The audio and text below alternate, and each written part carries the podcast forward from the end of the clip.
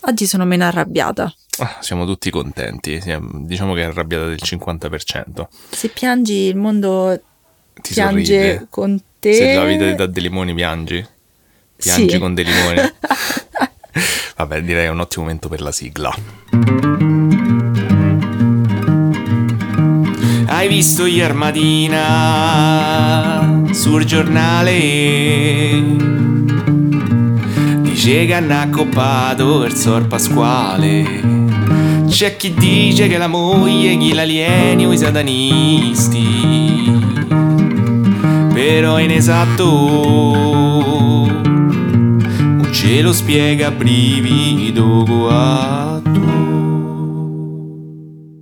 Ok, in questo episodio ci ritroviamo con dei rumori di sottofondo che probabilmente sentirete perché inizia a fare caldo, noi come veri professionisti non ci abbiamo voglia di tenere la porta chiusa e soprattutto, ma non lo facciamo per questo, cioè No, no, no, no. cancellate quello Certo, che ho detto, certo. lo facciamo perché potete anche voi essere partecipi della costruzione del Taj Mahal tramite i rumori che sentirete nel di sottofondo a questo In episodio. realtà più che altro Daniele ha passato il pomeriggio a fissare il povero anziano che abita sotto di noi, che è una persona molto misteriosa. Sì, tutta la sua famiglia è misteriosa. Perché lui è questo anziano che ha questa villa mega galattica che però prende la bicicletta e fa degli strani giri di No, quartiere. fa dei giri normalissimi. No, ma è strano perché è vestito in maniera strana quando fa i giri di quartiere. Da ciclista. No, ma tipo con le maniche lunghe ad agosto, con le maniche Ma corte. Perché è magrolino, un vecchio magrolino ci avrà caldo. Ma sì, ma- C'è freddo. Ma non lo so, ma poi fa questi giri strani a- a- che parla da solo, è misterioso, non sappiamo la sua Cazzo storia. perché la sua, la sua famiglia comunque sia è tipo multietnica, allargata, non si capisce che storia può avere. Quindi ne stavo parlando sul balcone, ma credo abbia sentito e quindi si è girato con fare misterioso verso di noi. Più che altro tu stavi soltanto commentando che aveva una- tantissime ciliegie e le È volevi vero, anche- però ma tu l'ha prese tutte quelle ciliegie. Le avrà comprate. No, erano troppe ciliegie. Quelle lì erano ciliegie colte da un albero suo, secondo Forse me. c'è una casa di campagna dove coglie queste ciliegie in abbondanza. Secondo me è così. Comunque vi diamo il benvenuto nel podcast Brivido 4 che non, non la- parla di ciliegie. Mm, forse, poco. Il nostro podcast funziona in questo modo. Io ogni settimana racconto a Daniele una storia true crime italiana E io racconto a Giulia una storia e a voi una storia paranormale, sempre italiana. e invece voglio raccontare solo a te, non agli altri, non voglio che nessuno senta. No, no, eh, vabbè, meglio così, dai.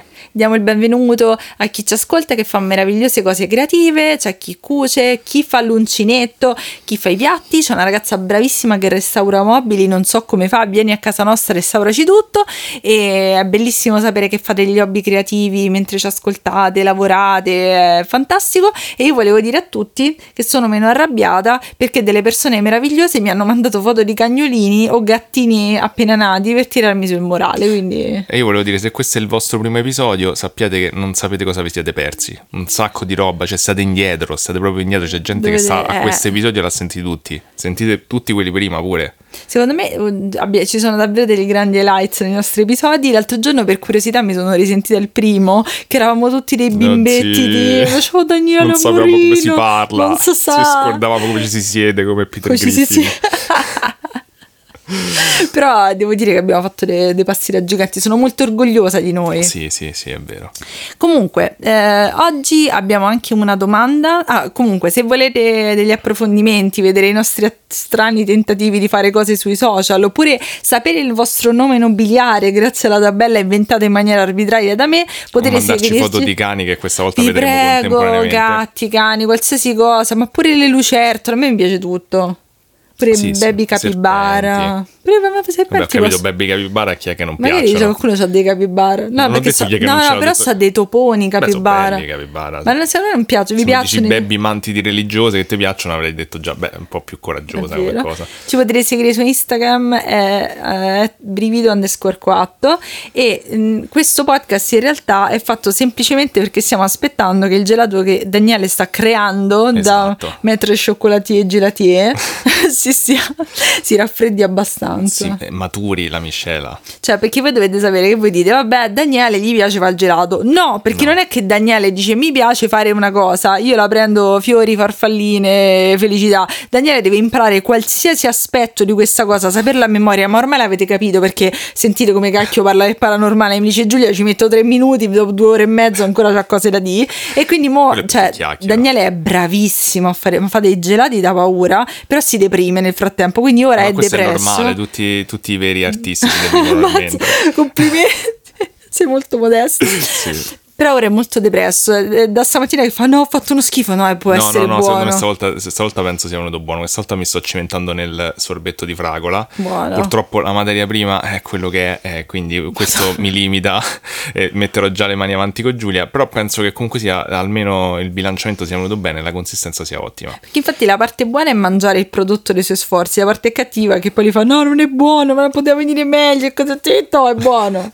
Quindi mandate energie positive anche a distanza, vi faremo sapere su Instagram se ci ricordiamo come è venuto il suddetto sorbetto. Sì, il mio sogno, volevo dirlo perché questa volta so io che faccio le mar- cioè mi- mi- come funziona? Faccio le marchette a qualcuno, come fai Sì. te? Tutti gli episodi, stavolta lo faccio io. Il mio sogno è diventare l'apprendista di Fata Morgana, che è una delle gelaterie più buone che ci stanno qui a Roma. E... Secondo me se ti palestri magari la puoi tentare col tuo fisico scolpito. Eh, no, la devo tentare col gelato, mica è una persona che si fa tentare col fisico porti una scolpito. paletta così da casa, il gelato tuo, ma ti è?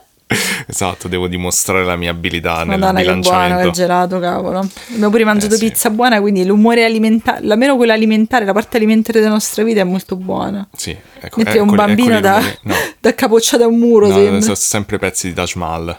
No, ma c'è la bambina qua sotto che piangeva. Allora hanno detto: Sapete come facciamo a non farla piangere? Le regaliamo un fischietto. Quindi alle 8 del mattino questa bambina fischia in maniera in- ininterrotta. Vabbè, in effetti per piangere ci vuole fiato, quindi canalizzi quel fiato in un fischietto. Potrebbe essere una cantante brava, secondo Mm. me. Vabbè, comunque non è per questo che siete qui. Eh, prima di iniziare la solita mia parte True Crime, c'è la domanda della settimana. E questa settimana ci hanno chiesto una domanda che prima ci ho detto, "Daniele, te la dico, così mi preparo che cosa voglio E sei dire. e non ho niente. preparato niente, neanche tu, Ok, no, no, immagino. però io intanto sto a tirare fuori il cellulare così Maledetta! sei, sei quella in svantaggio. vai. Va bene, questo ragazzo meraviglioso che ci ha mandato la foto del suo cane, bellissimo. Che presto vedremo come cane coatto. Il Come primo cane coatto. Il primo cane coatto, il, il pioniere. Se avete anche dei criceti, secondo me è tutto. Anche se i criceti eh, ho dei mixed feelings su di loro. Sono bellissimi, ma mi raccontavano sempre cose terribili. Le criceti. religiose? Mm. No, vabbè, dai, Stai se- discriminando? No, se non mi, una volta mi è andato una mantide religiosa nei capelli. eh, a me, bruttissimi. però mica è colpa te nei tua. capelli. A me sulla spalla. E vabbè, è diverso dai capelli sulla spalla. Vabbè, comunque la domanda non era questa, era i vostri anime preferiti. Buona fortuna Daniele perché ancora non è scorso la pagina abbastanza da trovarli. No, l'ho trovato, e tocca a te comunque. No, allora, vabbè, a me allora Sangazzo no Lion. Un marzo da leoni bellissimo, l'unico anime recente sul quale io pianto calde lacrime, mi importa di tutti i personaggi, se vi piacciono le storie che scaldano il cuore, i gattini, eh, è fantastico. Cioè, io, l'ho, fatto vedere a Daniele semplicemente perché ho visto un episodio dove i gattini dicevano cose e poi è diventato uno dei miei anime preferiti perché è profondo, struggente, psicologico, ma anche dolce, mi piace tantissimo. Anche se l'autrice ha fatto uno degli anime più brutti che abbiamo mai visto, No. cioè Annie and Clover prima. Io non l'ho mai visto Jane Clover. Però Sangazzo no Lion Però sì, lo è bellissimo. È. Pure cosa che Showa Rakungo Shinju che ci piace entrambi. Questo aggiungo anche alla mia lista. Sul teatro Showa che è bellissimo. Vabbè, Madoka Magica perché va messo. Secondo me Madoka Magica è bello. No, Madoka Magica è bello, sì, sì. Evangelion perché siamo dei, dei vecchi rincoglioniti. Te secondo me Evangelion non ti A me appartiene. Evangelion non mi appartiene, cioè l'ho visto mi è piaciuto molto con te, però secondo me va detto perché è rivoluzionario come anime. Eh, io ho sicuramente, vabbè, Evangelion è il- un po' Eh, il mio cacchio. Buffy degli anime, cioè il- che ho visto da adolescente Sì, e mi ha poi sconvolto. Daniele ha capito Evangelion, buona fortuna, io non ho capito niente, io sorridevo e annuivo, però sono belli i Beh, personaggi. è come il gelato, dovevo capire Evangelion. Esatto, tutto lo capì. E poi sicuramente Mushishi. Bello, Mushishi. per me fo- forse è il mio anime preferito in assoluto, non lo so, non lo so, è difficile come al solito, ci, ci provo a dire la mia cosa preferita in assoluto, ma non lo so. Però Mushishi sicuramente rimane tra i miei anime Bellissimo, preferiti in assoluto bello. E come spesso accade, piccola curiosità sulle mie follie, eh, le cose che mi piacciono davvero tanto spesso me- mi lascio l'ultimo episodio. e Noi lo vedo. vediamo, no, è vero, anche Ah, pure te lo eh, fai. ve le facciamo insieme. No, vabbè, questa volta l'ho fatto per conto mio, È l'ultimo vero. episodio di Mushishi non l'ho mai No, visto. è- secondo me a volte è Un po' come Desmond a Lost che aveva il libro che si doveva leggere prima che moriva. No, Lost tanto stavo, sto vedendo Lost per la prima volta sono confusa odio tutti i personaggi spero che non lo so che gli sparino a tutti tranne a Said e la signora la signora Sun No, dai, un po' ti piace, qualcuno ti piace. Ma comunque non è questa Vabbè, non è questo, ok, però ad esempio, cioè io non, non metto cioè io, io ho iniziato a disegnare e poi fare questo lavoro per tutti gli anime eh, che facevano su Super 3 sulle reti regionali, eh, quindi menziono velocemente, vabbè, Sailor Moon perché Sailor Moon ci sono cresciuta, Mademoiselle Anne e Cara Sangatoru perché è bellissimo, secondo me tuttora regge, e poi ci sono sicuramente t- tantissimi anime che mi piacciono, che mi sto scordando, però eh, tipo recentemente ho visto Umibe, no? Stranger, molto bello, film um, yaoi molto bello. Io qui per ora ho detto tutti anime pseudo-intellettuali solamente per lanciare la bomba che sto per lanciare adesso. Cioè... No, bravo, bravo! no, non è quella che pensi di quella, non la dirò. Te la so io, sappiamo che la sappiamo. Però devo dire che ultimamente eh, mi è piaciuto moltissimo mm, ah. eh, Shigatsu Kimi no Uso. Bu- Budget d'aprile. Budget d'aprile che è, un, che è fondamentalmente un anime per, penso il target sia 16 anni, sì. almeno in apparenza, però in realtà secondo me è un anime molto profondo, poi c'è il tema musicale che mi ha colpito davvero forte. Pure Megalobox però è bellissimo, cioè eh, non so se, però devo sì. vedere come finisce questa stagione, so, sì. però io, io, so cosa volevi dire del Magico Den, vuoi... il Magico Den, dai diciamolo tutto in Beh, coro. Magico Den è grandioso. Su, tu che pensavi? No, non, io non vado avanti. Dragon Ball, no, Bible no, Black, no, cosa? no, basta, basta, chiudiamo qua che ti ricordi. no, cosa?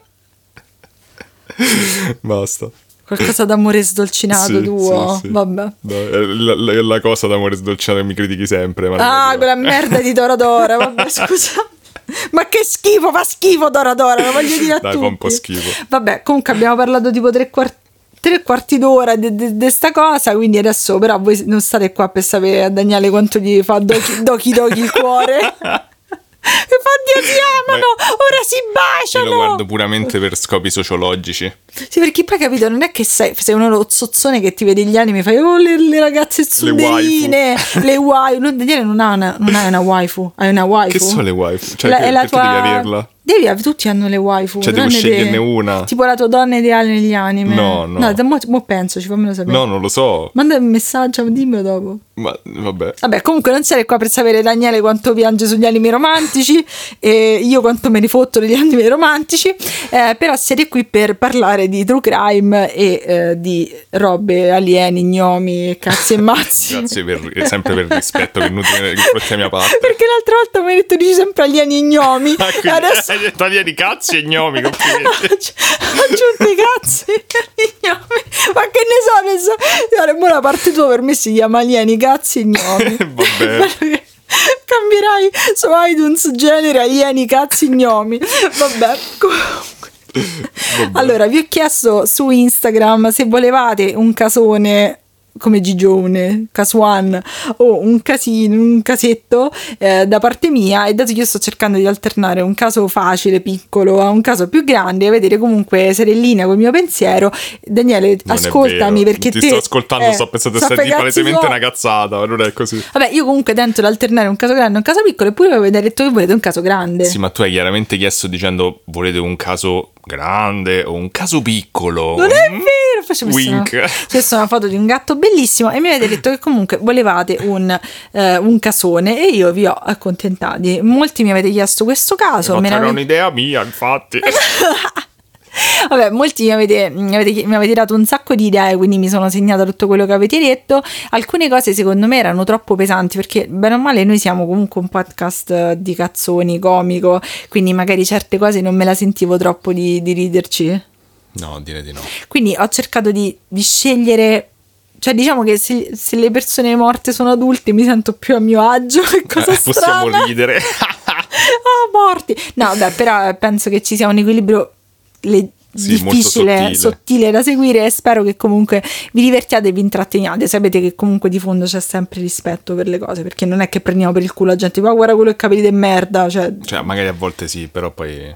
È raro. Sì. Poi soprattutto magari farlo. tendiamo più a prendere in giro la, il ragionamento dell'assassino. Sì per questo è anche difficile, ad esempio, da, da, parte di Daniele la questione di scegliere le persone contattiste, perché a volte ci sono delle persone contattiste che hanno delle idee molto strane, però sono delle persone con dei problemi. Insomma, è complicato. Il nostro lavoro è complicato. Nonostante ci sia sempre una persona vicino a me che mi continua a chiedere di fare la tizia dei conigli. Gli alieni, cazzi e gli gnomi. No, che mi dici di fare la tizia contattista dei conigli, che è esattamente so. il caso che hai appena detto. Ma poi a me, tutta quella storia mi sta sul cavolo per, Enrico Ruggeri. Comunque, non è questo il punto. Va bene, ragazzi, signori e signori, oggi Oggi vi andrò a parlare del caso di Garlasco. Daniele, guarda nel vuoto, sono sicura che non sa di cosa sto parlando. Beh, ovviamente l'ho sentito nominare miliardi di volte, ma non so assolutamente nulla, credo.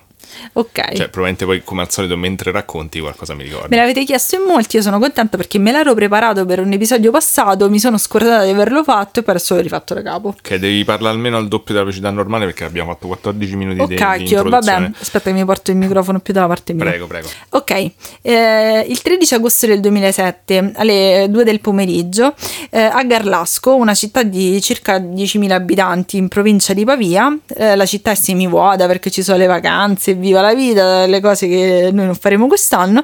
Alberto Stasi, un ragazzo, trova la, eh, la sua fidanzata morta all'interno della sua casa, sulle scale. A questo punto chiama la polizia e la ragazza morta è Chiara Poggi. Chiara Poggi è una ragazza eh, che era sola a casa, dato che la famiglia era in vacanza in montagna e lei era rimasta sola perché il fidanzato, appunto, questo Alberto Stasi, che era uno studente della Bocconi, era da poco tornato dal, circa dal 5 agosto eh, dal, dall'Inghilterra e quindi due volevano stare insieme.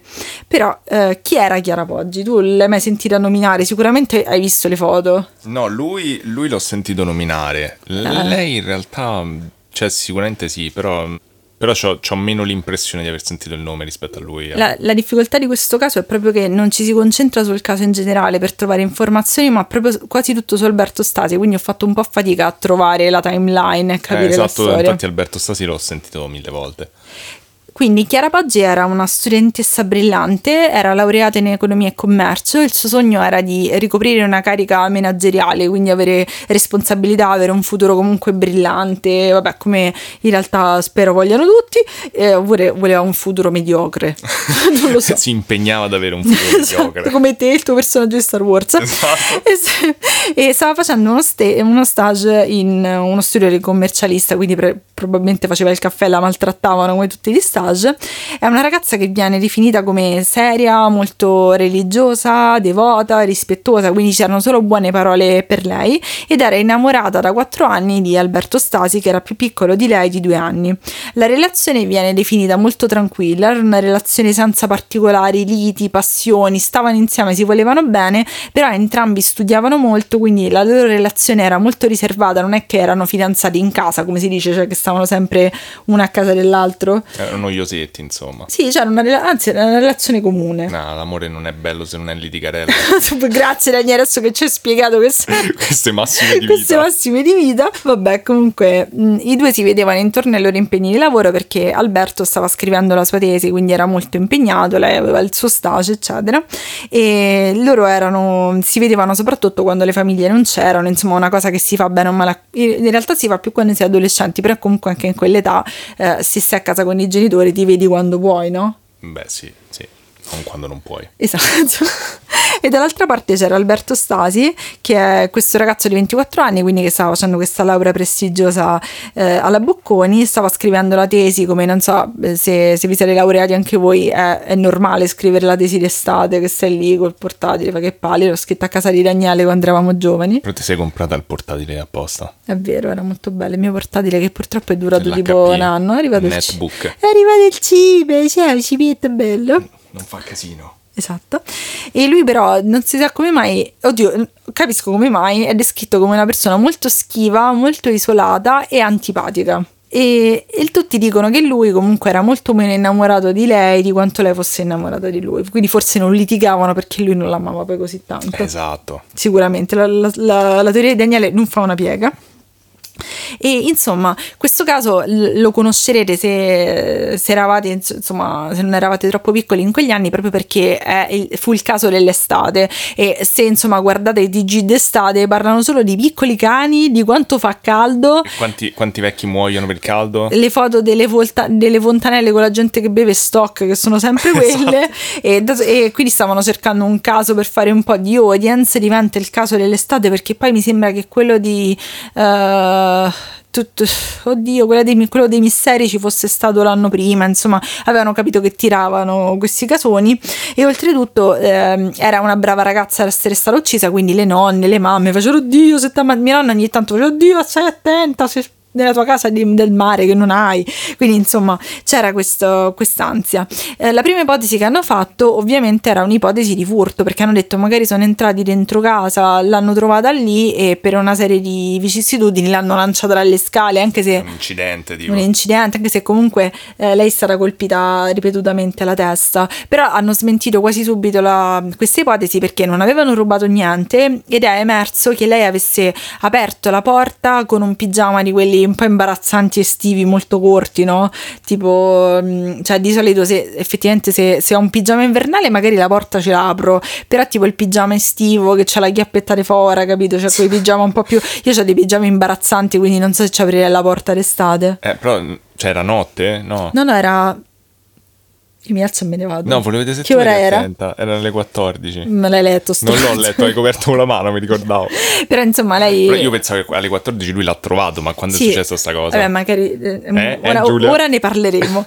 Eh, però eh, quando hanno aperto la casa l'hanno trovata appunto con questo pigiama corto. Quindi se non conosci una persona è raro che gli apri col pigiama estivo, come dicevo, Topolino, Minnie, tutti sbagliati, almeno i miei. E no, io ce l'ho di Batman fiorato, che è bellissimo.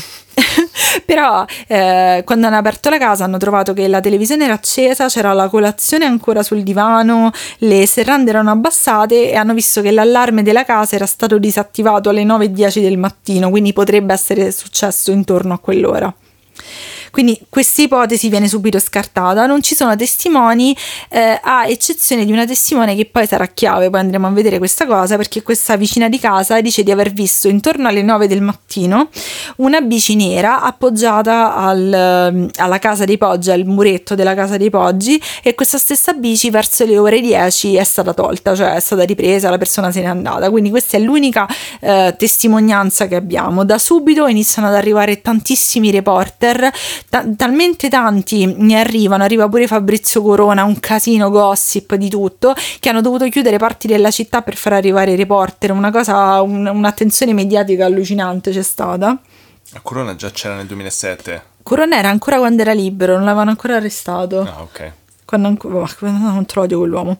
Eh, ovviamente per prima cosa sentono Stasi. Eh, Stasi dice che il 12 agosto loro avevano preso una pizza insieme, lui continuava a scrivere sta cacchio di tesi, non so quanto lunga fosse, e lei nel frattempo si stava vedendo il film Lo squalo, sono stati insieme circa fino a luna di notte e dai- dalle- dall'allarme della casa de- della Poggi ehm, risulta che lei abbia inserito l'allarme a luna e 50 circa, quindi insomma tornano abbastanza i tempi.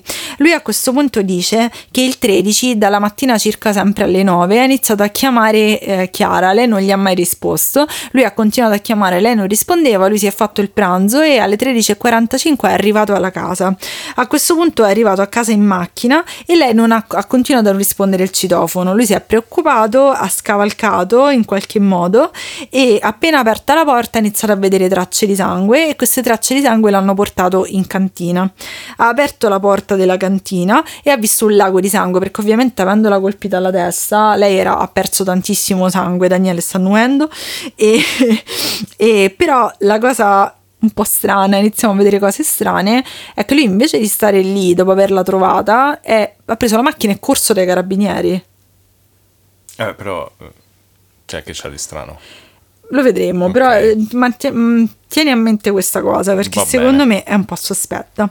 La prima cosa che, a, a parte questa che poi la approfondiremo, che fa scattare un attimo il sospetto nei carabinieri è che gli chiedono, guarda ma non so in che circostanze, però gli chiedono, guarda ma tu hai L'hai guardato... tu? E lui, "Mm, ma in che senso? Esatto. Lui guarda, gli hanno chiesto: Ma tu hai guardato il viso di Chiara? Com'era? E lui ha detto che il viso e il corpo in parte erano puliti.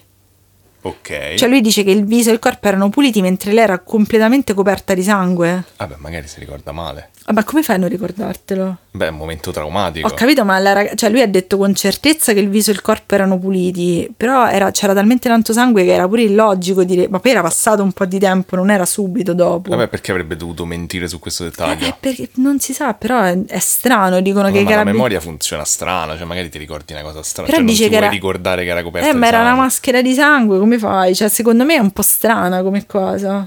Non lo sono mai convinto. Vabbè, vedremo poi, vedremo poi. Allora, nel frattempo, il 16 agosto arrivano i RIS, che finalmente cioè, ho detto, ma i RIS, cioè che vuol dire l'anagramma RIS? Eh, ricerca Istituto Scientifico. Reparti investigazioni scientifiche. Eh, quasi, ok, dai. sono arrivati, arrivano, arrivano sul luogo perché capiscono che è un caso complesso, quindi arrivano solo sul luogo e iniziano ad utilizzare l'analisi degli schizzi di sangue, quindi la cosa che faceva Dexter, per riuscire a ricostruire eh, l'attacco e l'omicidio. Quello a cui arrivano è che la ragazza è stata colpita alla testa con un corpo contundente nel salone, è stata trascinata per i piedi, è stata colpita un'altra volta e poi è stata buttata nelle scale dove poi è stata ritrovata. E quindi è caduta in cantina. Sì, praticamente cioè... l'hanno lanciata, cioè la caduta dovrebbe essere una caduta quella che ha fatto in cantina. Ok. E perché tutto il sangue però stava in cantina? Eh, perché poi magari l'hanno. No, no, c'era altro sangue. Ti ricordi che avevo detto che quando lui apre la porta sì, sì. aveva già visto c'era il sangue. un lago di sangue in cantina. Eh, ma perché poi magari. È rimasta dis- lì. Eh, magari forse non era ancora morta, poi si è dissanguata in cantina. Mm. Insomma, perché il corpo è stato tanto tempo più in cantina rispetto che sopra. Nel frattempo, il 18 agosto ci sono i funerali. Ovviamente, circo mediatico allucinante, tutti a piangere, a rompere i coglioni alla povera famiglia, la madre, il padre, il fratello, che nel frattempo erano tornati dalla, dalla loro vacanza. E nei funerali la famiglia Poggi e Stasi ancora per poco tempo, come vedremo poi, sono, fanno ancora fronte comune. Che oltretutto la famiglia di Chiara non conosceva così tanto bene Stasi, con il fatto che ti avevo detto prima, non è che erano fidanzatissimi in casa, erano molto riservati. Alcune persone addirittura a Garlasco non sapevano che avevano una relazione, quindi diciamo che però lo, era il fidanzato della loro figlia, lo, lo supportano in quel periodo di tempo. Però a questo punto eh, ci si concentra principalmente su due, so, diciamo tre sospettati. C'è la questione di Stasi che comunque viene costantemente controllato dai carabinieri perché dicono mm, qui c'è qualcosa che non ci torna e dall'altra parte ci sono le gemelle K che forse puoi aver sentito nominare. Mm, no. Loro sono le cugine di Chiara e sono delle figlie di un importante, delle gemelle, delle figlie di questo importante avvocato molto legato con il governo di allora, quindi era uno con le mani in pasta, anche adesso ho fatto una veloce ricerca, c'è uno studio di avvocati mega galattico tutte foto patinate, eh, stemmi nobiliari, cazzi e mazzi, e come i tuoi gnomi. Esatto. esatto. E, um, eh, il fatto è che quando Chiara, Chiara muore, la, la famiglia ancora non c'era, cioè arrivano subito i reporter, però volevano delle foto di Chiara da dare alla stampa. Mm. E non riescono a trovare le foto, dato che le cugine erano sempre state molto intervistate in questo lasso di tempo, chiedono a loro di procurarli, loro si offrono volontari per procurarli delle foto di Chiara. E le due si, si presentano con questa foto dove c'era Chiara e loro due. Io prima di sentire la storia ho detto cacchio questa foto è proprio strana. Cioè nel senso che lei aveva un tipo di luce e loro avevano un altro tipo di luce. Cioè dicevi che era un fotomontaggio. no è un fotomontaggio. Ma come? cioè loro hanno dato ai giornali un fotomontaggio commissionato il 14 agosto a una stamperia della zona di loro con la cugina per far vedere che erano grandi amiche perché comunque erano delle ragazze che sembravano molto ossessionate dall'apparire, quindi avevano falsificato. Cioè, eh. almeno falsificano bene. No, ma tipo, cioè, conta che era tipo come te che ti, che, che, so, che ti photoshopi col papa vicino che sta di notte, capito? Cioè, non c'entravano niente. Cioè, lei c'aveva una luce e loro c'avevano tipo sta luce angelica tutte piallate, topissime. E loro dicevano, eh, ma perché volevamo una foto con nostra cugina? In realtà è perché secondo me volevano apparire nei giornali accanto, perché mm. sai che quella foto. Io, io l'ho vista, quella foto in particolare l'ho vista, l'ho vista ritagliata, però sta cosa delle cugine che facevano queste cose allucinanti non la sapevo. E oltretutto si sapeva che loro si odiavano perché loro prendevano tipo il pullman insieme per andare a studiare eccetera e si, si prendevano a parolacce si sono pure menate in questo pullman. E oltretutto recentemente nel 2017 se non sbaglio hanno aperto de, hanno fatto delle intercettazioni all'epoca che si sono lette riconsiderate nel 2017 in queste uh, intercettazioni Alberto Stasi le ha chiamate delle tro- tro- Mm-hmm. Delle, delle cattive ragazze. Non ti demonetizzano tanto. Eh, lo so, però, però mi dà fastidio quando gli uomini insultano le donne definendole così. Sì, beh, ovviamente sì. Eh, mi dà, cioè, mi dà fastidio. Diciamo delle stronze. Vabbè, sta- stavi riportando quello che ha detto lui. Vabbè, mi mi dà fastidio comunque. Delle ha detto che erano delle stronze e oltretutto eh, Stasi diceva di cercare delle stampelle che secondo lui le Hanno cugine... gatti per menarsi. Esatto, le stampelle, la famosa lotta dei gatti, no? Che loro avevano usato delle stampelle per, eh, per ucciderla, però il fatto è che eh, queste, cioè alla- alla fin, fin del- de- della fiera, queste erano semplicemente delle ragazzine che volevano, purtroppo hanno sfruttato questa situazione orribile per apparire, però se davvero avevano fatto qualcosa, queste stavano ogni giorno in televisione, nei gossip, in qualsiasi cosa, non hanno trovato niente, l'hanno scartate, cioè se tu comunque hai un minimo di qualcosa da nascondere, la, la persona che gli ha fatto il fotomontaggio l'hanno trovata subito, quindi se cioè, non erano particolarmente intelligenti, diciamo come Criminal Minds, no? Quindi magari l'avrebbero trovato. Può darsi, può darsi, ma però quale posto migliore per nascondersi che in non piena in piena vista. vista? Quindi Probabilmente qualunque altro posto. Esatto. Siamo arrivati al 20 agosto e al 20 agosto viene indagato ufficialmente Stasi. A questo punto sequestrano tre macchine della sua famiglia. Eh, lui possedeva quattro bici e ne sequestrano, ne trovano tre di quattro e quindi qui iniziano a insospettirsi sulla famosa bici nera. Eh, gli prendono le impronte digitali, gli sequestrano gli abiti, eccetera. Iniziano a a tampinarlo perché non c'erano davvero altri indagati. Però perché è sospettato? Vediamo tutte le varie questioni che hanno portato a, a questo sospetto, a questa scelta. La prima, la prima cosa, che è la cosa che si trova dappertutto, è il fatto che lui era perfettamente pulito. Cioè lui è entrato in questa casa dove la fidanzata era in un mare di sangue, c'era davvero sangue dappertutto, cioè non vi consiglio di andare a vedere la scena del crimine perché ovviamente fa, fa impressione, però c'era davvero sangue dappertutto. E lui non aveva, aveva le scarpe perfettamente pulite, tanto che le scarpe sembravano lavate o cambiate, non aveva una goccia di sangue sugli abiti, che anche questi sembravano cambiati, è strano, cioè poi se, se, se vediamo superficialmente, se davvero quella bici è andata via alle 10 del mattino, lui poteva averla trovata, è andato a casa, si è cambiato, è tornato e ha chiamato la, la polizia. Mm. Poi, vabbè, la questione del volto che non, non convince Daniele, però era- è un po' strana. Vabbè, però c'è quella che... non lo so. Vabbè, forse... C'è loro che volevano dire che quindi lui non c'è stato veramente, ma l'ha uccisa, quindi c'è Eh, stato. for- boh, non lo so. Forse oppure quando l'ha, l'ha lasciata non aveva sangue sulla faccia e poi ce l'ha... non lo so. Non lo so, non, non mi Forse convince. questa sì, effettivamente mi, mi, stai facendo dubitare. Però la terza cosa a me inizialmente non aveva turbata, diciamo, però poi l'ho analizzata meglio, ovvero la telefonata al 118, perché lui ha chiamato al 118. eh, è, una- è strana questa, questa, questa chiamata, Daniel, perché lui era proprio no, tipo leggermente agitato come se ti sei dato una, una mignolata su una sedia, capito? Cioè non era proprio tipo, cioè vabbè, ognuno vive lo shock in maniera diversa, però inizia a dire guardate, c'è una persona che potrebbe stare male come potrebbe essere morta e loro gli dicevano scusami, in che senso? Cioè hai controllato? Fatto no. Perché io sono andato via e sono andata alla polizia, quindi non so se è morta, cioè questo è grave, cioè il fatto che lui non sapeva se lei era morta o no nella sua ricostruzione, lui ha preso e se n'è andato alla polizia. Ma scusa, se, Gianni, scusa, io voglio, se tu mi trovi in un lago di sangue, non dico che fai il metodo dello zeppetto nel sedere per vedere se sono viva, però mi scuoti un attimo, dici Giulia, ma sei morto sei viva?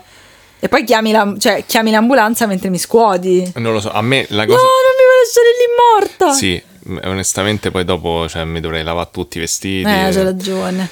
Cioè, a me la cosa che mi lascia perplesso di questo tipo di interpretazioni è che comunque è come se volessero dare una normalità alle- alla reazione delle persone in situazioni estreme. Sì, però... Cioè, eh, di buon senso sì, hai ragione, No, ma però dico poi che ne so io che succede dici- veramente. Però il tono, il tono di voce secondo me è esagerato perché quella tizia poi sì, la, la- la persona che risponde alla telefonata si sorprende quasi, che, ma gli dice scusi ma chi è questa persona che vive o morta? Lui dice ah sì la mia fidanzata.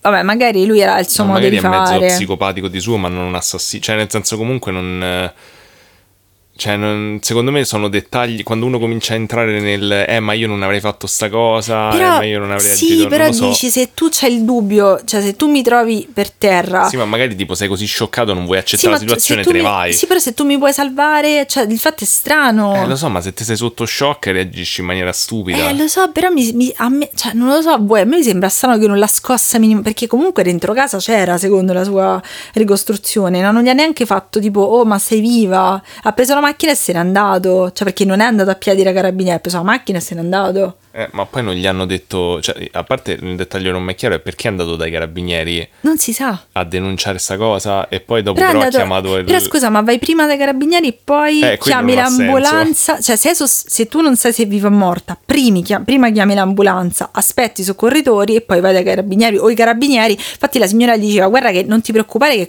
con i carabinieri ci parliamo noi. Eh, nel certo, senso che, che ci devi andare a te. Eh, che non è prassi andare prima, cioè, capito?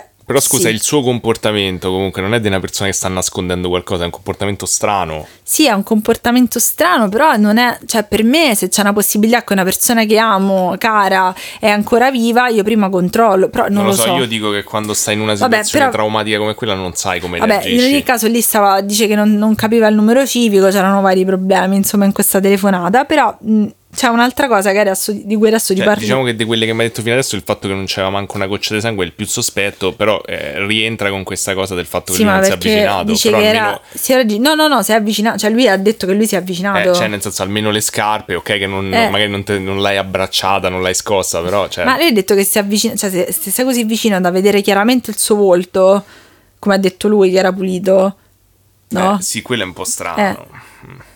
Vabbè, Però comunque, comunque se sei l'assassino perché? aspetta, ora eh, ci arriviamo, ci arriviamo a tutto. Il 24 settembre lui viene arrestato ufficialmente. Ok. Ma perché viene arrestato? Perché sui pedali della- di una delle, sue- delle tre biciclette che gli hanno sequestrato vengono trovate delle abbondanti, comunque significative dosi di DNA di Chiara Poggi. Ok? Lui prima di essere arrestato viene interrogato e per me questa cosa è stranissima. Perché? Gli dicono, senti, eh, ma come c'è finito il sangue di lei sulla tua bicicletta?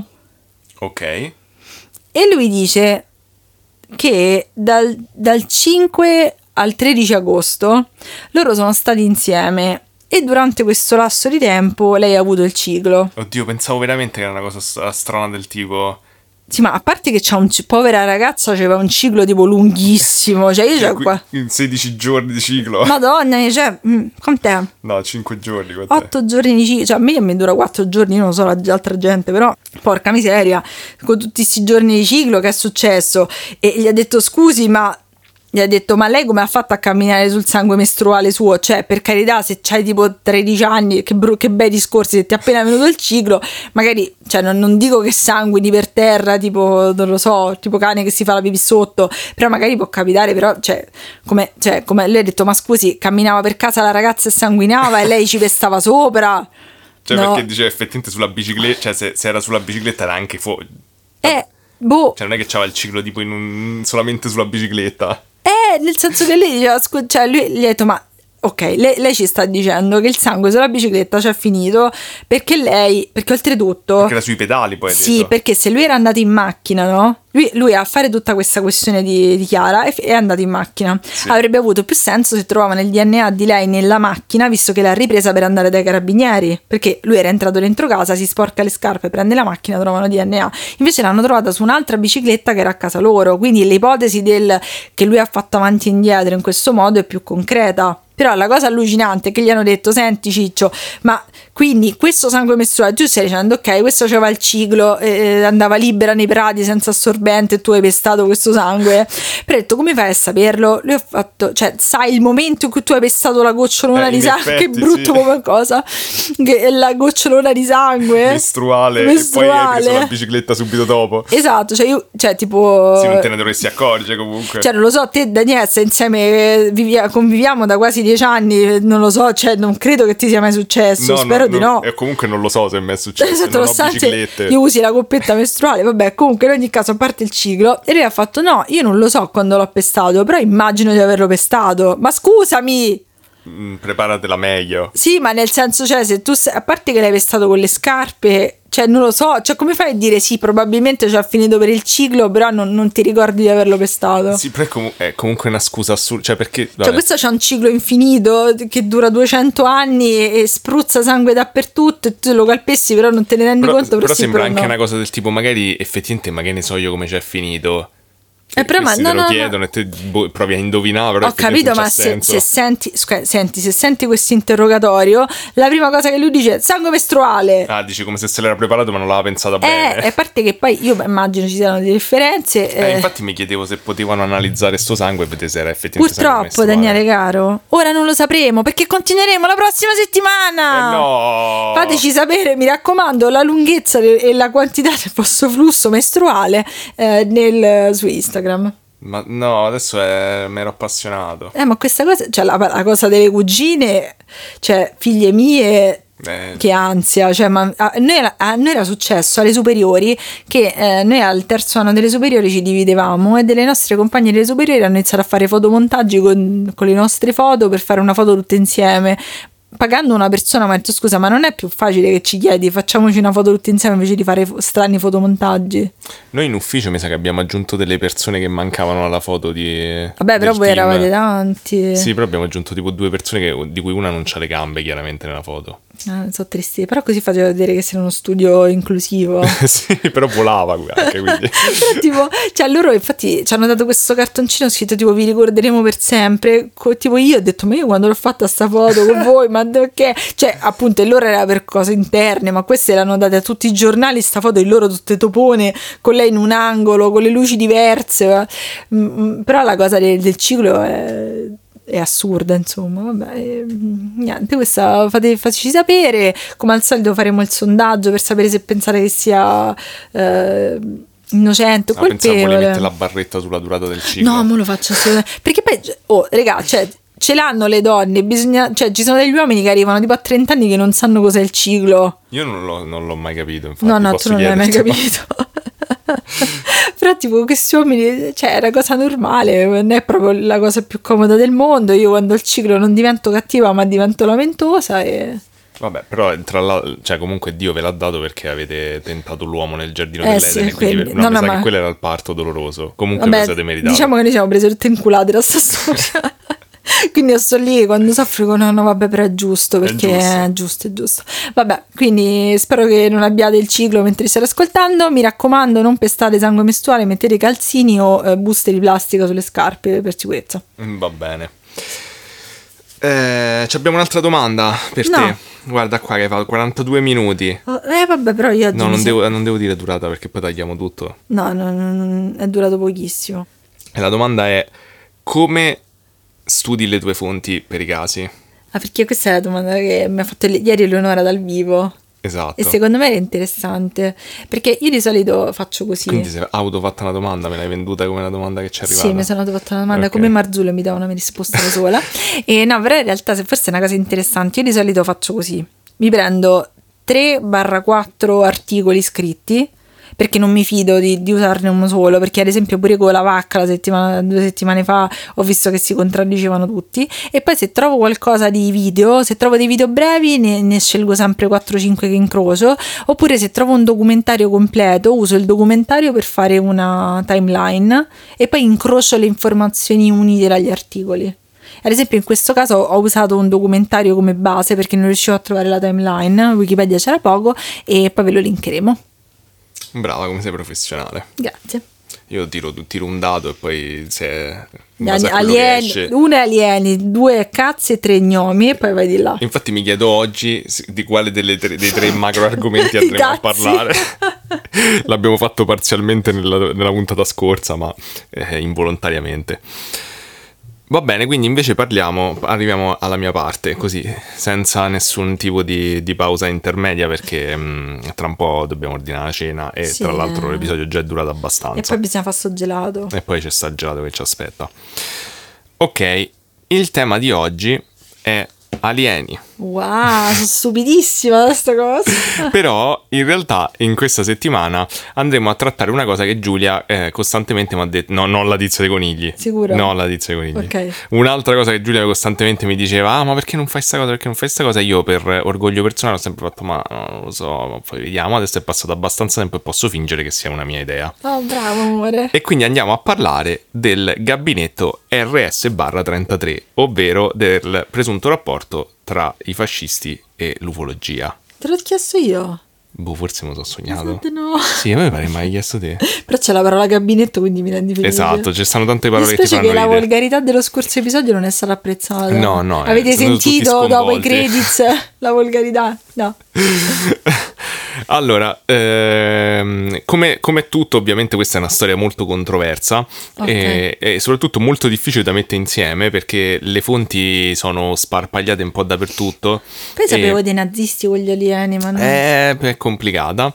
E comunque, mh, diciamo che la fonte principale era un- una sorta di dossier fatto di varie, eh, um, vari articoli che sono stati fatti su delle testate d'ufologia nazionale eh, in vari anni messe insieme che sono tipo 150 pagine quindi ho fatto Ah, del mio meglio cavolo. per farmi un'idea di una panoramica del- della faccenda Che però convinta che avresti fatto il caso che di cui stavano parlando le vecchiette al bar l'altro giorno, però Ah, non no, abbiamo trovato. È vero, eravamo al bar l'altro giorno a prendere il cappuccino e c'erano delle vecchiette di lato che mh, stanno lì tutti i giorni e una di queste aveva detto eh, poi ci sta pure gente che crede nella reincarnazione, che prima eravamo delle mosche o delle piante. Ma do certo che la gente crede a qualunque stronzata. Poi hanno detto come gli UFO, che ci stanno gli alieni, ma dove stanno? Hai detto nel lago di Bracciano. Eh, no, l'altra gli ha risposto, eh, ma lo sai che io nel lago del Bracciano ho visto delle luci, tipo. Dove- tu devi dire salve, sono Bolzena. Salve, Daniele, mi occupo di cazzi, cazzi gnomi alieni. Mi dica, signora. Vuole intervistiamoci? Però, però è assurdo pensare che cioè, ci avranno avuto tipo Che boh, una settantina d'anni. Ma poi noi ormai si- siamo tipo un gruppo che sta lì al bar tutti insieme i vecchi. Sì, quindi- esatto. E, vabbè, comunque. mm, eh, mm, comun- in ogni caso è difficile fare, insomma. In ogni caso ho fatto fatica a mettere insieme tutte le fonti, quindi vediamo che, che tipo di discorso esce fuori. Amore, Mette mani avanti come al sarebbe- solito. sarebbe bravissimo. Sì, ma è come il gelato, esatto. Palle, Daniele. Abbi fiducia in te stesso e non rompi coglioni, ecco, fine. Ho risolto tutti i tuoi problemi. Allora, in realtà sono arrivato a questo, mh, a questo caso, diciamo, a questo tema, eh, da una domanda collaterale che mi ero fatto. Cioè, ma esistono dei cosiddetti UFO crash italiani? Cioè, eh, i presunti, diciamo... Tipo Roswell. Tipo Roswell, esatto, cioè i, i presunti schianti di UFO eh, dove poi il governo in qualche modo, modo ha, ha- ha occultato eh, l'accaduto, si è preso le prove, eccetera. Ehm, Sicuramente, come hai detto tu, il più famoso in assoluto anche nella cultura popolare che ha dato vita a quella bruttissima serie TV è Roswell. Ma guarda, cioè, comunque la- c'era uno degli due attori che era molto bello. Mm, Sì, dubito che aggiunga al valore della serie. Sì, Ok. ti do ragione. Comunque, Roswell è un caso molto, molto complesso, secondo me. Ehm, vabbè, che- di cui ovviamente non possiamo parlare in questa sede, magari un giorno avremo modo di parlarne.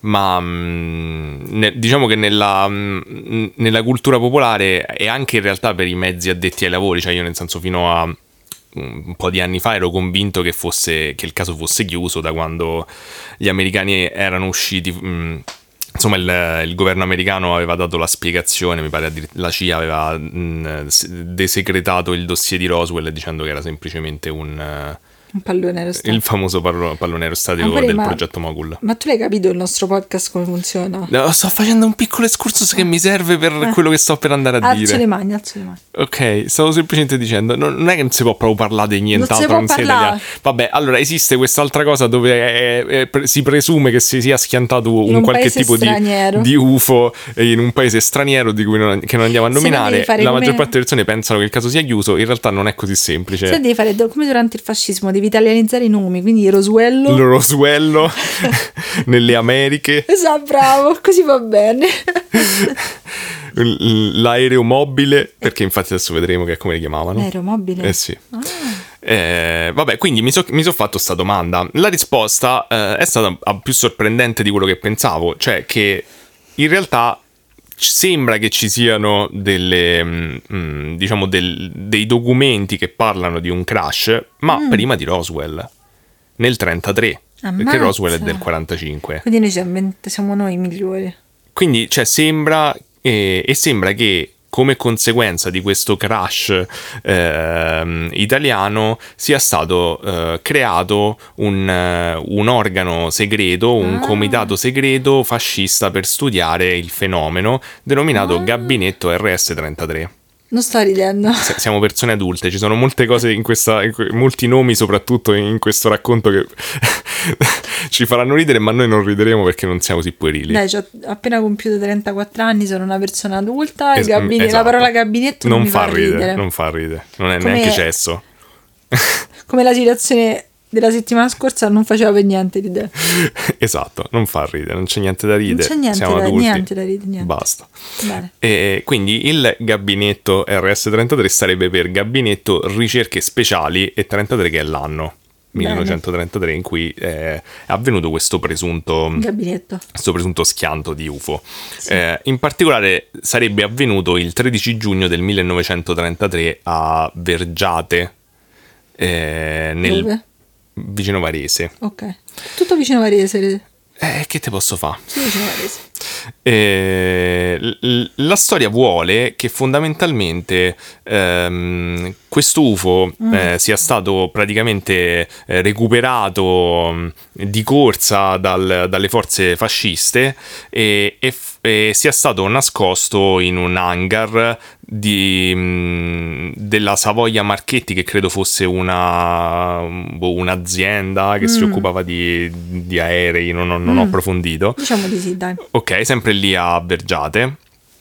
E, e la, la, storia vuole la leggenda in realtà qui siamo perché non ho trovato nessun documento neanche che parli di questa cosa però è interessante però la, la leggenda vuole che sostanzialmente alla fine della guerra ehm, cioè che in mezzo scusate nel, negli anni 40 fondamentalmente questo UFO e questo programma ehm, eh, sia stato passato ai tedeschi ah. e da lì sono nate poi le varie teorie, diciamo, eh, mm. più o meno accreditate sul fatto che i tedeschi abbiano effettivamente lavorato su questi, eh, questa sorta di velivoli UFO, UFO-formi che chiamavano V7, insomma, mm. Che sembravano effettivamente dei tentativi di imitare dei dischi volanti, mm. ma di cui non ci sono poi documenti storici ufficiali. Purtroppo mi ricordo tutto per agli anni nuove rivelazioni che mi hai costretto a vedere. esatto, madonna che brutto quel programma. Madonna e, gli alieni e... in 3D costantemente, i tre soliti tre alieni con i colori cambiati. Madonna, terribile. Comunque la storia si conclude eh, con fare molto televisivo, eh, con l'aneddoto che uno dei generali, un, insomma un, un, ufficiale nazista, per salvarsi la pelle e contrattare con gli americani, gli rivela la eh, il posto in cui tenevano nascosto ah. eh, questo UFO crash italiano eh, che eh, quindi gli americani prendono e chiudono nell'area 51. Eh, sempre là. Quindi la, la leggenda vuole che il, noi siamo in realtà i, i padri dell'ufologia statale in un certo senso. Mi piace questa cosa. E, e, che poi invece gli americani, insomma, quindi avevano già un qualche tipo di nozione pregressa del fenomeno perché avevano preso questo UFO schiantato da noi quando poi è caduto a Roswell. Stiamo sempre mm. parlando di eh, praticamente fantascienza perché di tutto quello che ho detto ci stanno veramente poche prove. Ehm, però quali sono le prove e da dove arrivano? Allora, le prove, ehm, diciamo che già eh, Già, già, la cosa si fa difficile quando parliamo degli UFO dei nazisti, mm. eh, perché eh, che comunque poi anche lì non si capisce che, di che stiamo parlando, cioè se stiamo parlando, cioè ci, ci sono due fattori, effettivamente i nazisti stavano facendo dei velivoli a forma discoidale, già di e, loro. Esatto, e quest, questa è una domanda. E la seconda domanda è: ammazza, già da noi sta, sta sbadigliato. Eh, dormo un po', sonno. oh, scusami, eh. eh. Preferivi gnomi? Sì, magari cazzi, gnomi, tu che ti pare. quindi già non si sa se effettivamente facessero, de- lavorassero su dei veli- velivoli Mm, a forma di discoidale, di certo non si sa se questi velivoli poi avevano delle caratteristiche eh, fuori dal comune. Scusa, ma poi non, non poteva essere che quelli stavano facendo i, i dischi volanti tedeschi, cioè i, i velivoli a forma di disco, gli italiani li vedevano e dicevano ah, alieni, invece erano i tedeschi. No, perché da molto dopo cioè, le testimonianze che si hanno è- sono del fatto che li stavano facendo veramente verso la fine della guerra ah, i ok, tedeschi. ok. E, mm, le- e- e appunto parlo di testimonianze perché le maggior- la maggiori prove, diciamo, a supporto della tesi dei tedeschi eh, ufaioli sono praticamente da parte di testimonianze di persone che dicono di aver lavorato eh, con i tedeschi. In particolare, la cosa interessante è che uno di questi, cioè il principale eh, testimone un italiano, un certo professor Giuseppe Belluzzo, eh, che era uno scienziato italiano e praticamente un ex eh, ministro dell'economia nazionale mm, fascista. e che ra- ha raccontato al giornale d'Italia nel 1950 che effettivamente eh, sia in Germania che in Italia mh, addirittura dal 42 si, si stessero lavorando a costruire questi di- dischi volanti e, e appunto li chiamavano V7 e que- questo è la, mm, il nome più accreditato e mm, ci sono altre testimonianze che adesso qui, non- dato che non parliamo di, in- nello specifico degli UFO nazisti, non vi vado a, a raccontare, ma sono comunque legate alle testimonianze italiane in certi Ok. punti e sono principalmente di anche piloti che li hanno pilotati o cose del genere, persone che li hanno visti e dicevano che comunque raggiungevano tipo velocità di 2000 km orari, insomma in poco tempo, quindi non cose eccessive rispetto magari anche a- agli aerei di oggi, però comunque abbastanza assurde per l'epoca. E, e addirittura c'era, cioè si chiedevano come mai però, cioè la, la domanda era ok ma se loro stavano facendo questi UFO come mai visto che comunque sia i Sì. primi Foo Fighters praticamente sono contemporanei se non un po' dopo e, e c'era ad esempio ho trovato questa teoria di Peter Colosimo a cui io voglio tantissimo bene perché leggevo tutti i suoi libri quando ero piccolo eh, che diceva che secondo lui poteva essere perché uno, Hitler raccontava tipo credo nella sua biografia o comunque un biografo raccontava che Hitler durante le Olimpiadi era rimasto stupito dal lancio del disco e da Ah. come il disco potesse accelerare in maniera così repentina eh, nell'aria e quindi aveva pensato che uno ci poteva costruire degli aerei fatti così mi sembra un po', un po' tirata però Vabbè. carina bravo Peter Colosi bravo Peter Bravo Peter. Ehm, invece per quanto riguarda gli UFO fascisti che cosa sappiamo? Sì, Allora, quello che sappiamo ruota fondamentalmente intorno a due persone che purtroppo Gian depone benissimo, Eh, però eh, sono due persone che diciamo che nel panorama italiano godono di una certa... mh, prestigio. sì, un certo prestigio. Eh, uno è Alfredo Lissoni è- e, e l'altro è Roberto Pinotti. Rispe- rispettivamente uno è il segretario del CUN e l'altro è il presidente del CUN, che sarebbe il Centro Ufologico Nazionale. Ok. Che per quanto si chiami Centro Ufologico Nazionale è solo ovviamente un'associazione privata Non di persone. Sentito. Beh, non credo che... perché dovresti? Non lo so, magari eh, alieni, nuove rivelazioni. No, no, le nuove dichiarazioni non, di certo non parla di cose italiane e comunque non, non fa manco troppi nomi. Ehm, e in particolare mh, il Kun eh, curava una rivista che si chiamava Notiziario UFO. Ehm, Che nome creativo. eh sì, però dai, un po' per marketing, cioè stai in, Vabbè, sì, è vero. in edicola, vedi Notiziario UFO. E, e che, che- co- come comincia la storia? La storia comincia perché eh, nel 1996, tipo a febbraio, ehm, praticamente credo mh, eh, Lissoni riceve una busta anonima di quello che poi chiameranno Mr. X. Oh, come quello dell'uomo tigre. esatto, come per praticamente qualunque persona sconosciuta. Ehm, non mi ricordo se addirittura pure nel secondo episodio, ti ricordi? Eh, c'era il Mister X, quello che gli aveva portato sì, le foto. vero. Vabbè, in ogni caso, eh, chiamano Mr. X per- questa persona che gli invia anonimamente dal 96 fino pure al 99 eh, tutta una serie di documenti che riguardano appunto il, eh, il ventennio e in particolare documenti segreti che rivelerebbero effettivamente l'esistenza di questo, di questo gabinetto RS-33. E, Diciamo che ehm, all'inizio eh, loro ricevono nel 96 e poi pubblicano un resoconto, cioè il, Lissoni e Pinotti eh, pubblicano un resoconto sulla loro indagine nel 2000, quindi mm-hmm. si riservano comunque diciamo un 4 anni di, ricer- di quelle che loro dicono ricerche, insomma di, di 4 anni di ricerca per effettivamente indagare sulla veridicità di questi documenti e nel 2000 loro si espongono dicendo che dalle loro ricerche sembravano autentici. Mm.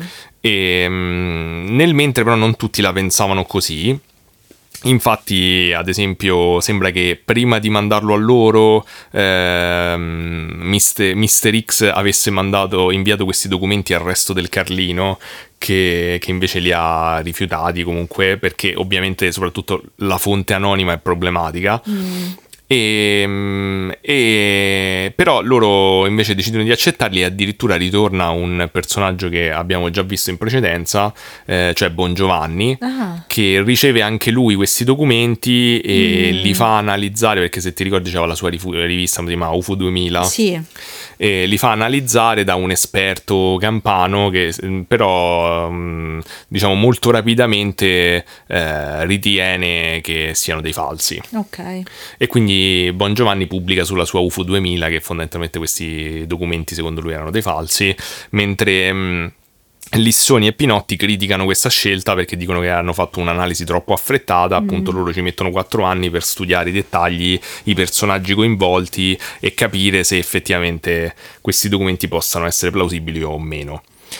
E mm, cosa c'era in questi documenti? Ci sta, sono tantissimi, ci stanno un sacco di, di cose. Mm. E ci sono ad esempio all'inizio c'è questo telegramma eh, e una lettera di un certo De Santi eh, dove praticamente si, si, si, chiede tipo la segretezza, eh, spiega a questa persona guarda quello che ti scrivono in questa lettera e tutte le comunicazioni che dobbiamo fare del gabinetto RS33 eh, vanno fatte nel riservo più assoluto, non puoi parlarne neanche col tuo vice, gli dice addirittura come vedi questa, questo telegramma, me lo so, questa lettera credo me lo so fatto scrivere, eh, me lo sto scrivendo a mano, addirittura neanche dalle segretarie, dice una cosa del tipo che comunque adesso non mi ricordo la frase, ma era tipo, vabbè, che comunque non sono troppo intelligenti, ma l'orecchio femminile. Eh, l'orecchio femminile, ma che maffanculo. Era bellissimo. E secondo me già questo è, è testamento alla veridicità del, de, de, dei documento. documenti perché effettivamente era tipico dell'epoca. E comunque ci stanno in questi documenti viene praticamente detto ehm, viene fatto riferimento sia a questo crash diciamo del, del, 33 ma anche a un altro evento che è un avvistamento fatto praticamente in Veneto credo a Venezia eh, nel, nel 36 invece di questa specie di mh, quella che loro mh, appunto non c'erano proprio il concetto di UFO all'epoca poi quindi usavano mm. queste aeromobili non identificate in questi documenti mm e questa sorta di, di, di, UFO a forma di sigaro, insomma, mm. con però delle, del, quelli che sembrerebbero degli oblò luminosi ai lati, eh, seguiti da quelli che loro chiamavano tipo dei cappelli di prete, eh. che però erano tipo in realtà dei... cioè gli UFO normali con la cupola sopra. Ok. E... di prete è un formato di pasta? No, è strozza prede quelli. È una parte della mucca, mi sa il capo del prede. Mm, vabbè, non so. Non so. Eh, in ogni caso, in questi in questi dossier, praticamente in, questi, in, questa corrispondenza, si diceva, c'erano delle, delle, regole, cioè si diceva come dovevano parlare con il pubblico degli avvenimenti, il fatto che bisognava liquidarli a tutti i costi come meteore o come fenomeni mm. eh, meteorologici Addirittura si diceva appunto, non mi ricordo se in, per l'avvistamento del 36 o questo del 33, eh, di dire che era semplicemente una meteora e che l'osservatorio di Milano Brera avrebbe confermato questa cosa se gli andavano a chiedere. Mm, okay. E, mm, praticamente nel 99 poi vengono inviati altri documenti e, che, che sembrano effettivamente confermare l'esistenza di questo gabinetto a Roma. E ehm, praticamente E mm, sembra che questo gabinetto era, eh, collaborava con, con l'Ovra, che era praticamente l- la polizia segreta, tipo i servizi segreti fascisti. Eh, mm, tipo, non, non mi ricordo bene che vuol dire la sigla, comunque era tipo, la- mm, diciamo, era un organo an- contro l'antifascismo. Ok. E, mm, e il capo di quest'opera era il, il comandante eh, Arturo Bocchini. Ah, nome come un altro, cioè, non mi fa ridere. No, perché dovrebbe Sono serissimo, no, no. Perché no, no, non pensavo ti facesse ridere. Bocchini al gabinetto, cioè niente, cioè. No, no, eh, No, no, no, niente. non mi fa ridere. Allora, come era strutturata all'epoca l'informazione? Mm. Sta ridendo comunque. Dai, ridi tanto ormai che quello che siamo alle medie, non mi fa ridere. Madò. Vabbè. Allora, eh, come era strutturata l'informazione? C'era praticamente l'agenzia Stefani, Eh? che era l'ANSA fascista. Sì, che filtravano tutto, immagino. Filtravano tutto e c'avevano delle, mm, diciamo, delle sedi. Le due sedi principali erano una a Roma e una a Milano. Sì. E molti di questi documenti che loro hanno ricevuto sono effettivamente del- delle corrispondenze interne Ok. ehm, tra le persone di questa agenzia Stefani o delle comunicazioni ufficiali che venivano fatte a questa agenzia Stefani. Sì. Eh, praticamente cifravano anche queste comunicazioni, pare le comunicazioni più importanti venivano cifrate con una chiave dove c'erano tipo un numero che usavano per fare questa Ok. codifica. E, e seguivano tutto un procedimento particolare, Mm. erano messe su un certo tipo di carta che sembra mh, essere, a detta dei, dei due tizi, eh, compatibile con quello che loro hanno ricevuto. Sì. E- però questa agenzia, appunto, ad esempio, mh, cioè, controllava fondamentalmente tutta l'informazione in Italia. Ok. E mm, qui arriviamo alla prima domanda, cioè non si trova nulla né della cosa del 36, credo, né, né dell'avvistamento del 36, ma sicuramente non di quello del 33. Cioè, se, andando a vedere i giorni dopo i, mm, Giornali. i giornali non c'è nessuna informazione di una meteora, di qualcosa. Niente. E allora cioè, è un po' strano perché uno si chiede allora perché questi qui scrivevano un- le linee guida da seguire per, eh, Per parlarne. Esatto, però eh, Lissoni e Pinotti dicono che a a loro sembrava un po' strana questa cosa, inizialmente li faceva propendere per il falso, però poi si sono confrontati con uno storico che gli ha detto che in realtà all'epoca fondamentalmente c'era la censura talmente forte che in realtà non facevano proprio passare le notizie che erano troppo scomode Ok. e che quindi era abbastanza comune anche se uno va a vedere altri tipi di... ah, diciamo altri di questi casi di censura che loro dessero delle linee guida prima ma poi alla fine decidessero fondamentalmente proprio di non far mai Sì. uscire la notizia comunque la, diciamo che questa agenzia Stefani stava proprio al centro della, della vicenda e, mm, e in queste corrispondenze che continua a mandargli Mr. X appunto si comincia a delineare qual era qual erano ad esempio ehm, eh, le persone chiave di questo Ok. gabinetto. Eh, le persone chiave erano il chirurgo e biologo sperimentale Filippo Bottazzi dell'Università Ok. di Napoli, l'ingegnere aeronautico Gaetano Arturo Crocco, Crocco fondatore della Società Italiana dei Razzi. e questo ci tenevo a dirtelo. Grazie, amore, fa piacere. Poi il botanico Romualdo Pirotta della Sapienza, Romualdo. eh, il genio matematico Francesco Severi. Oddio, sembrano gli Avengers italiani. Esatto, e anche lui insegnante della Sapienza veramente nel 40. Eh? Eh, no, prima e poi nel 40 della Pontificia Accademia delle Scienze. E poi Giancarlo Vallauri, eh, che però sembra che sia stato chiamato erroneamente da Lauri, da Mr. X, che è un insegnante di elettronica e ferromagnetismo eh, ed accademico de- dei Lincei, che non so cosa Ah, significa. la- sì. Accademia dei Lincei. Cos'è? Non so cosa sia. Non so cos'è, però me la ricordo.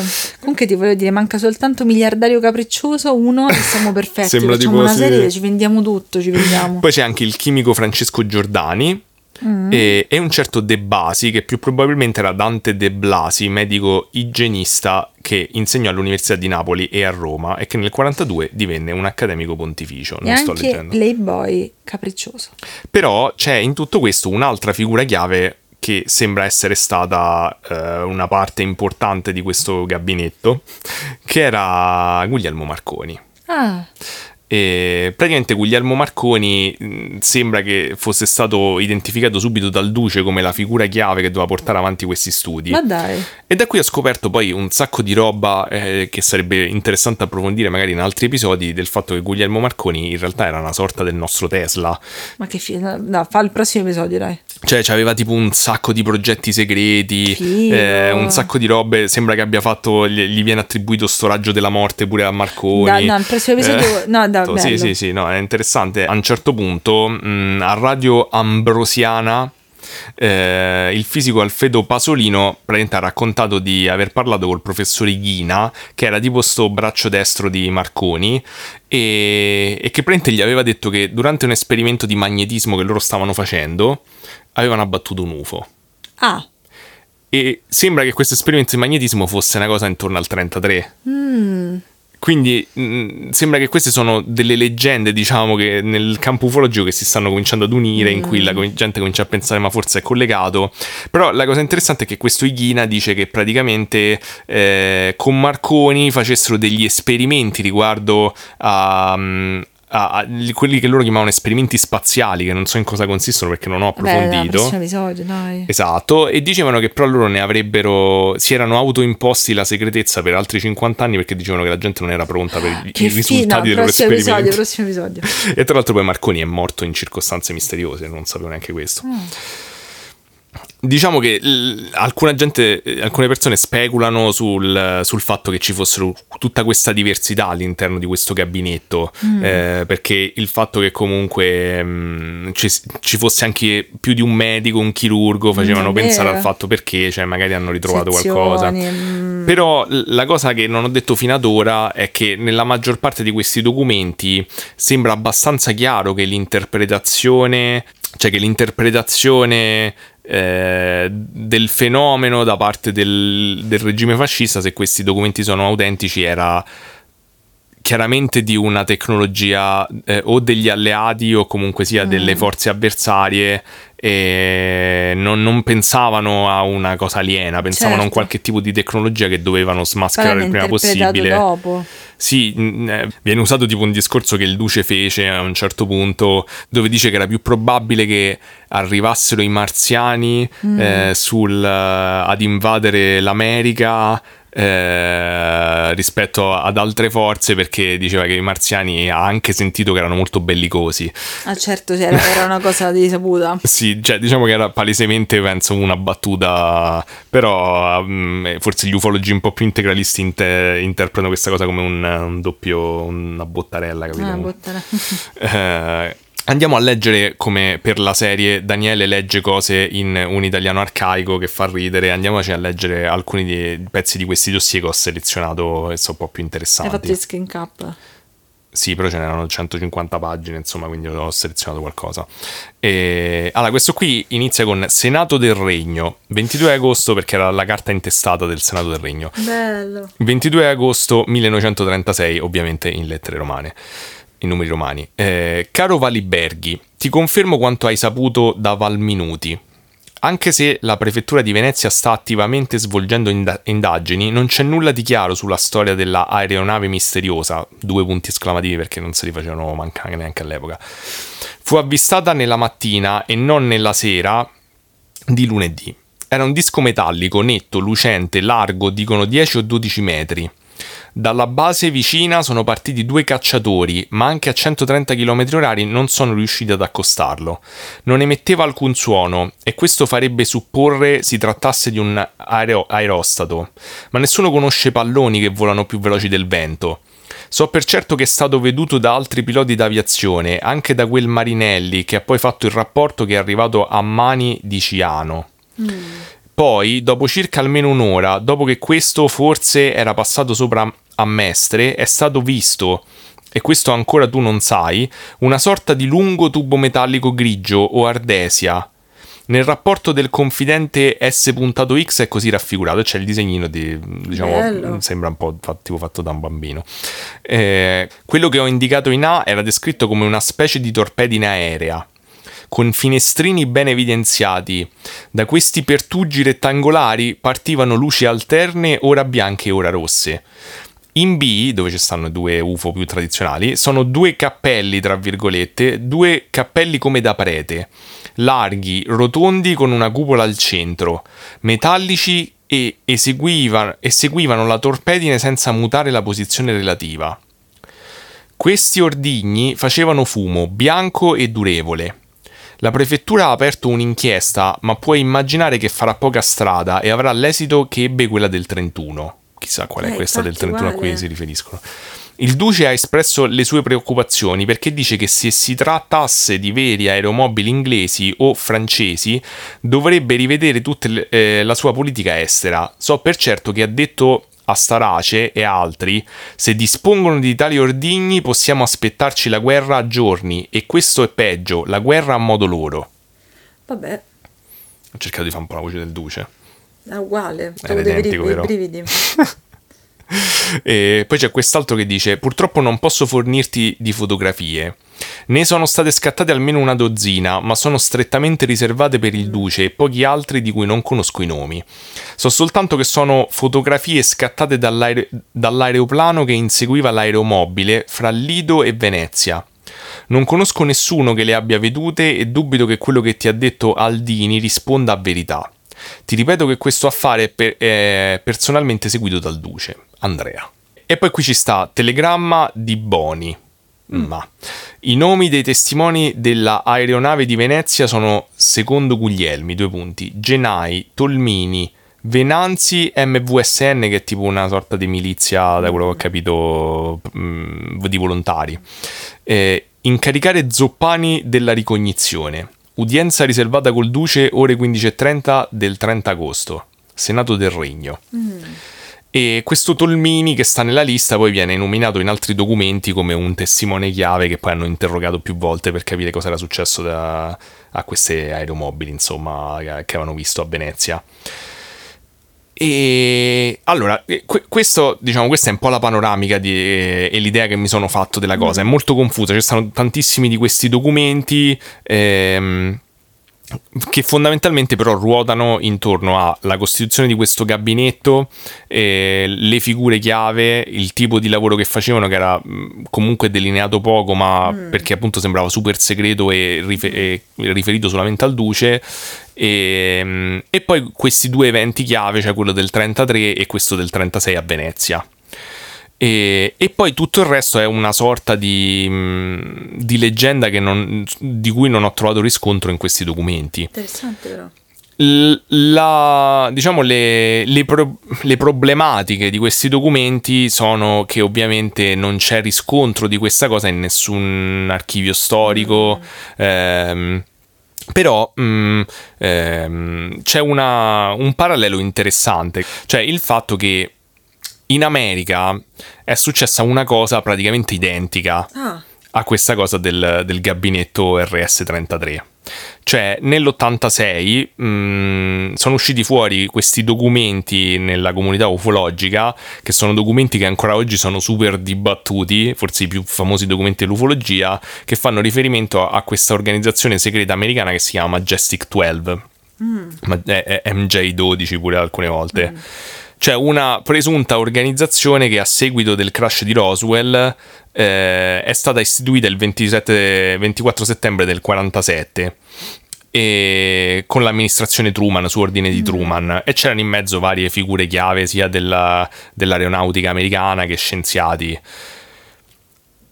Praticamente appunto si è dibattuto per tantissimo tempo sulla veridicità di questi documenti e il, mm, e io personalmente credo che siano dei falsi ok. e ci sono arrivati, eh, cioè ci sono, sono uscite fuori tantissime cose su questi documenti nel tempo e le problematiche erano molto simili a quelle che abbiamo noi in questo documento, cioè in questi documenti qui, in questo caso, cioè il fatto che non si trova nessun tipo di... Mm, testimoni. Non si trovano testimoni, le fonti sono anonime, non si trovano riscontri negli archivi storici e dall'altra parte però le argomentazioni che usavano per l'MJ12, cosa che si potrebbe usare anche nel nostro caso, sono sì ok ma è una cosa super segreta, altri dicono sì ma anche le cose super segrete hanno un protocollo, sì però questa è una cosa ancora più segreta quindi above top secret e quindi cioè, ehm, non passa per i canali ufficiali.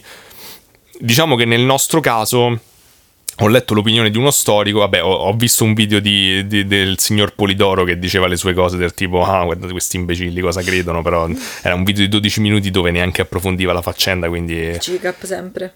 Eh, se, anche sì, cioè lui fa parte del CICAP. E, però questa volta ho cercato di non dirlo. Bravo. e, invece ho visto diciamo, un'intervista a uno storico che diceva che poteva essere plausibile perché in un regime comunque c'è molte meno regole, ovviamente molte meno responsabilità nei confronti certo. dei cittadini.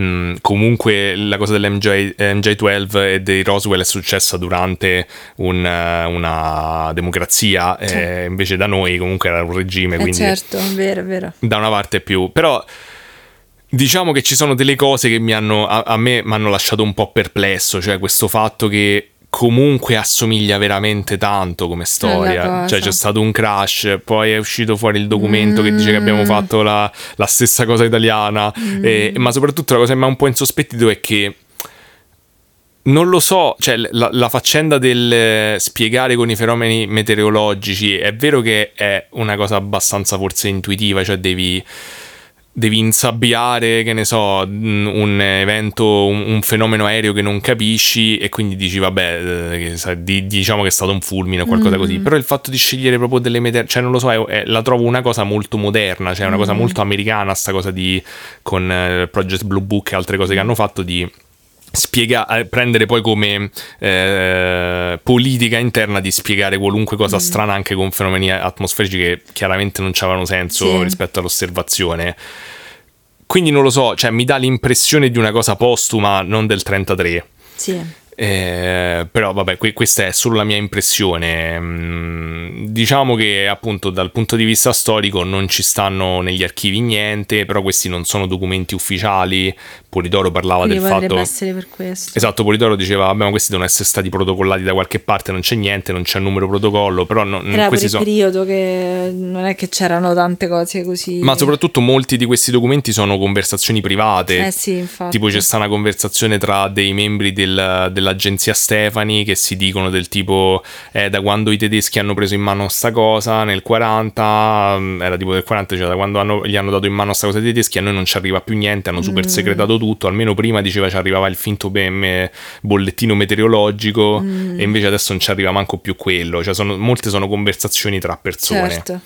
E, um, il direttore eh, praticamente della, dell'agenzia Stefani mm. di Milano eh, per tutta una serie di motivi è uno dei sospettati Mister X. No. Perché lui è stato a un certo punto mezzo tradito dal regime fascista. Mm. Diciamo che l'ha, l'ha, comunque tagliato fuori da questa mm. faccenda. E, e, si pensa, mh, mm, praticamente alcuni documenti sono stati spediti dal suo luogo natale, da quello mm. che ho capito. Quindi si pensa, ipotizzano eh, i due ricercatori del Kun che potrebbe essere lui. È stato lui.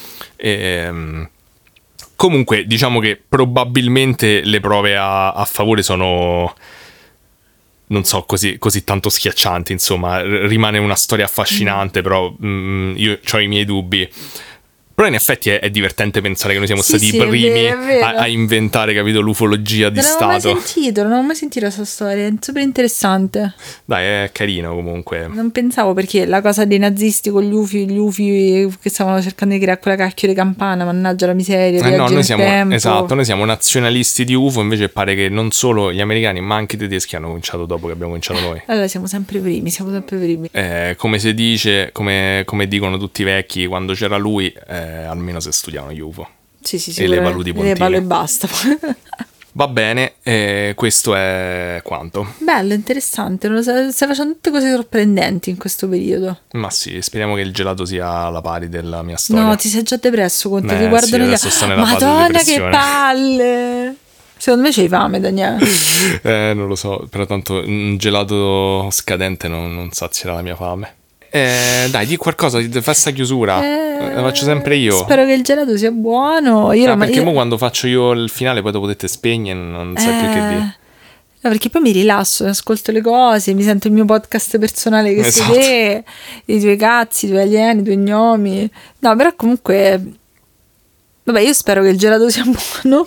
Io comunque me lo mangio sempre il gelato che mi fai te. Sì, sì, dai, sì. Se, se vi faremo comunque delle foto accurate, se ce lo ricordiamo.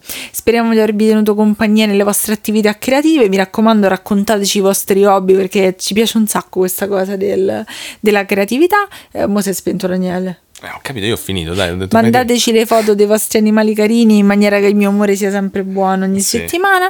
Adesso vi lasciamo perché dobbiamo andare a scegliere la cena perché io ho fame e Daniele deve andare a accendere la macchina del gelato che è del 1970, quella che abbiamo noi. Sì, della Simac. C'ha tipo 200 anni ma fa... Cioè, Ok, se siete dei, dei mastri gelatieri, quando posteremo le, le foto sono ben accetti consigli, consigli certo. sul bilanciamento del gelato. Sì, ma da io sta cosa del bilanciamento del gelato ho vissuto fi- fino a qualche anno fa senza saperlo. Cioè, la mia ammirazione è chiunque faccia il gelato. Assolutamente totale. Anche chiunque faccia l'uncinetto e i ferri, la maglia, cioè è una cosa impossibile secondo me. Sì, è vero. Va bene, quindi vi salutiamo, ci, ci sentiamo, ci risentiamo, ci vediamo tra due settimane e andiamo a fare tutte queste belle cose. Ciao a tutti, buona serata, giornata tutto. Alla prossima!